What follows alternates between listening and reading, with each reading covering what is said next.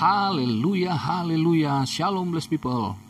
Kiranya berkat dan damai sejahtera Allah dalam Tuhan Yesus Kristus menjadi bagian kita sepanjang hari ini.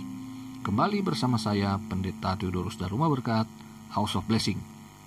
Tema renungan firman Tuhan hari ini adalah membangunkan Tuhan.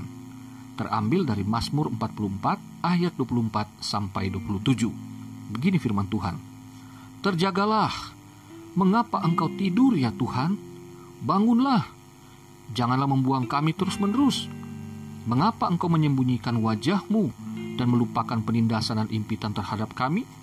Sebab jiwa kami tertanam dalam debu, tubuh kami terhampar di tanah. Bersiaplah menolong kami, bebaskanlah kami karena kasih setiamu. Blessed people, saudara yang terkasih dalam Tuhan, Israel dikatakan sedang membangunkan Tuhan melalui Mazmur ini. Tuhan yang tertidur.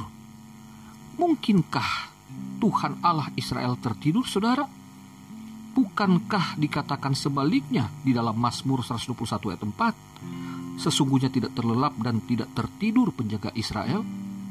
Bukankah Baal, dewa sesembahan bangsa lain, yang tertidur menurut loh-loh batu dari Ugarit, Libanon, dan pengakuan yang sama dari para nabinya di atas gunung Karmel saat mereka bertanding dengan Elia.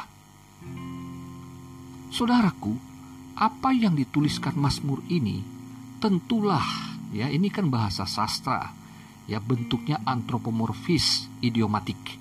Jadi Tuhan diibaratkan sedang tertidur karena dalam konteks Mazmur pasal empat puluh empat ini Israel menderita kekalahan, seolah-olah Tuhan tidur, seolah-olah Tuhan tidak mendengar, seolah-olah Tuhan tidak mau menolong mereka. Itu sebabnya mereka perlu membangunkan dalam tanda petik Tuhan yang diibaratkan manusia yang tertidur. Karena orang yang tertidur biasanya tidak mengetahui apa yang terjadi di sekitarnya.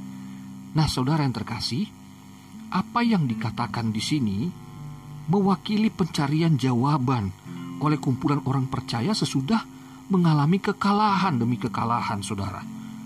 Masalahnya di sini, jika rakyat dan raja Israel justru mencari Tuhan, mengapa Tuhan tidak membela mereka? Mengapa Tuhan tidak menolong mereka?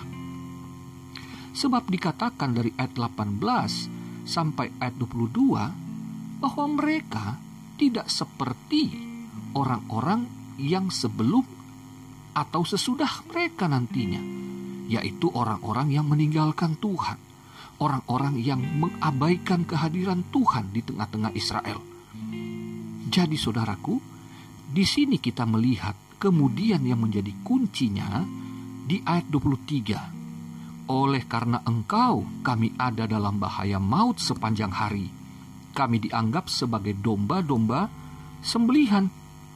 Nah, saudaraku, jadi Israel ternyata sadar bahwa situasi ini atas seizin Tuhan. Gara-gara adanya musuh, adanya orang-orang yang mengancam, justru disitulah Tuhan menempatkan Israel untuk berhadapan. Jadi saudaraku, dalam keseharian kita pun seringkali kita tidak mengerti. Saya setia beribadah kepada Tuhan, saya setia melayani Tuhan, saya juga setia di dalam membantu sesama manusia, saya juga terlibat di dalam eh, pelayanan-pelayanan diakonia, saya juga terlibat dalam pelayanan doa dan sebagainya. Tetapi mengapa ada banyak tantangan, ada banyak masalah, ada musuh-musuh yang datang silih berganti, dan saya sepertinya tidak mendapatkan pertolongan Tuhan. Saudara, di sini kita harus ingat bahwa tidak selalu karena dosa kita menderita. Memang ada kalanya Israel ditinggalkan Tuhan karena mereka menolak untuk setia kepada Tuhan. Mereka bahkan meninggalkan Tuhan dengan menyembah berhala.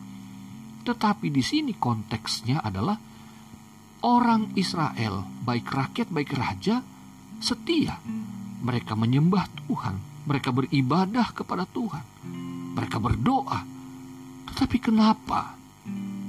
Ternyata karena Tuhan memang mau mereka berada pada situasi itu, supaya mereka yang pertama belajar untuk tetap percaya meskipun mereka tidak melihat tangan Tuhan terulur untuk menyingkirkan musuh pada saat itu.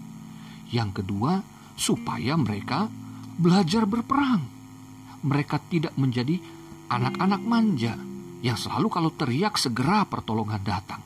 Tapi ada saatnya peperangan-peperangan ini justru mendewasakan pemahaman, pengenalan Israel kepada Tuhan. Pengenalan Israel akan pribadi Tuhan, akan apa yang menjadi kehendak Tuhan bagi mereka, bangsa yang dipilih Tuhan ini. Saudara, ada kalanya juga Tuhan mengizinkan kita menghadapi situasi yang sangat pelik, supaya kita belajar percaya meskipun tidak melihat mujizat di dalam iman percaya kita. Dan Tuhan ingin kita juga terus belajar untuk menjadi dewasa, belajar percaya pada janji-janji Tuhan. Belajar percaya bahwa Tuhan tidak pernah terlambat, meskipun saat itu rasanya sudah tidak mungkin menurut waktu kita, kita pasti menang. Karena kita selalu menggunakan pikiran kita, perasaan kita, bukan berdasarkan kebenaran firman dan janji Tuhan. Jadi saudaraku, mari kita belajar bahwa Israel ternyata dalam situasi ini tetap percaya dengan mereka berfokus kepada Tuhan. Doa-doa mereka meskipun terkesan membangunkan Tuhan yang tertidur, seolah-olah mereka tidak percaya, tetapi tidak. Ini menunjukkan justru mereka percaya adanya Tuhan.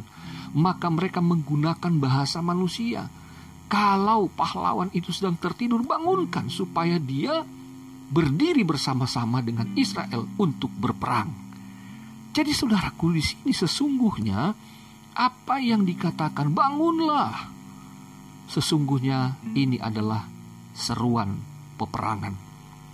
Ini mengingatkan saya kepada doa yang berkalimatkan istilah militer, saudaraku.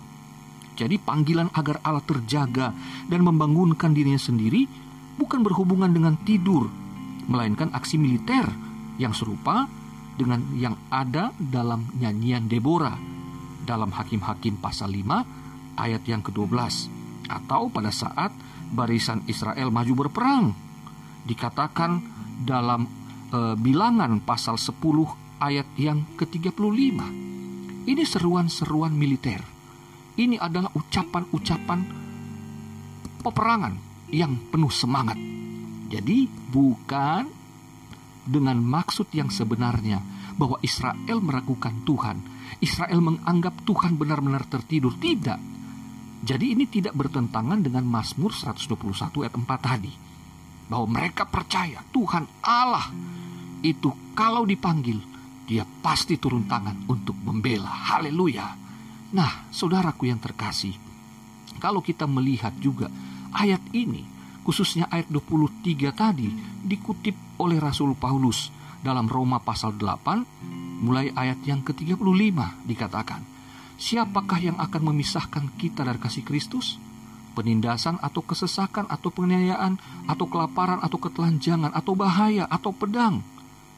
Seperti ada tertulis, oleh karena engkau kami ada dalam bahaya maut sepanjang hari, kami telah dianggap sebagai domba-domba sembelihan. Tetapi dalam semuanya itu, dalam semua hal yang dikatakan ayat tiga puluh lima, penindasan, kesesakan, penganiayaan, kelaparan, telanjangan, bahaya atau pedang, dikatakan di sana, kita lebih daripada orang-orang yang menang. Bukan kekuatan militer, bukan kekuatan manusia, tetapi apa? Oleh Dia, Tuhan Yesus Kristus, Dia yang telah mengasihi kita. Sebab aku yakin bahwa baik maut maupun hidup, baik malaikat-malaikat maupun pemerintah-pemerintah, baik yang ada sekarang maupun yang akan datang, atau kuasa-kuasa baik yang di atas maupun yang di bawah, ataupun sesuatu makhluk lain, tidak akan dapat memisahkan kita dari kasih Allah yang ada dalam Kristus Yesus Tuhan kita. Jadi saudaraku yang terkasih, ini adalah sebuah pernyataan iman yang luar biasa. Paulus pernah mengalami hal-hal yang disebutkan tadi. Namun demikian, ia tidak dapat ditundukkan oleh musuh-musuhnya. Paulus tetap bersemangat memberitakan Injil. Paulus tetap berjuang untuk terbukanya jalan Tuhan bagi bangsa-bangsa. Dia tidak takut karena dia percaya semua kesulitan yang Tuhan izinkan itu justru akan memperlihatkan kuasa Tuhan yang ajaib akan tiba tepat pada waktunya, membela dia, dan akhirnya Kristus diperkenalkan, Yesus Kristus dinyatakan, diakui sebagai Tuhan dan Juru Selamat. Demikian dengan hidup saudara dan saya. Hari-hari ini kita menghadapi situasi yang sukar dan sulit, pelik seperti apapun, bahkan mengancam nyawa. Jangan takut dan khawatir saudaraku. Kita berada pada posisi ini asalkan bukan karena dosa kita, tetapi karena hubungan kita dengan Tuhan, karena kesetiaan kita kepada Tuhan. Justru kita menghadapi masa-masa yang sukar. Percayalah, Tuhan tidak tinggal diam. Cukup kita berseru, memanggil nama Tuhan sebagaimana Israel yang mengakui Allah pasti memberi kemenangan karena kasih setianya. Kasih setia itu dinyatakan di dalam firman Tuhan yang dinyatakan oleh Paulus tadi, bahwa gak usah takut, karena kita tidak mungkin dapat dipisahkan, dikalahkan oleh segala ancaman apapun, karena Kristus di dalam kita, dan kasih Allah itu menaungi, menaungi dan menguasai hidup kita sepenuhnya. Selamat beraktivitas, selamat berjuang. Tuhan Yesus mengasihimu, Dia pembelamu. Haleluya, blessed people.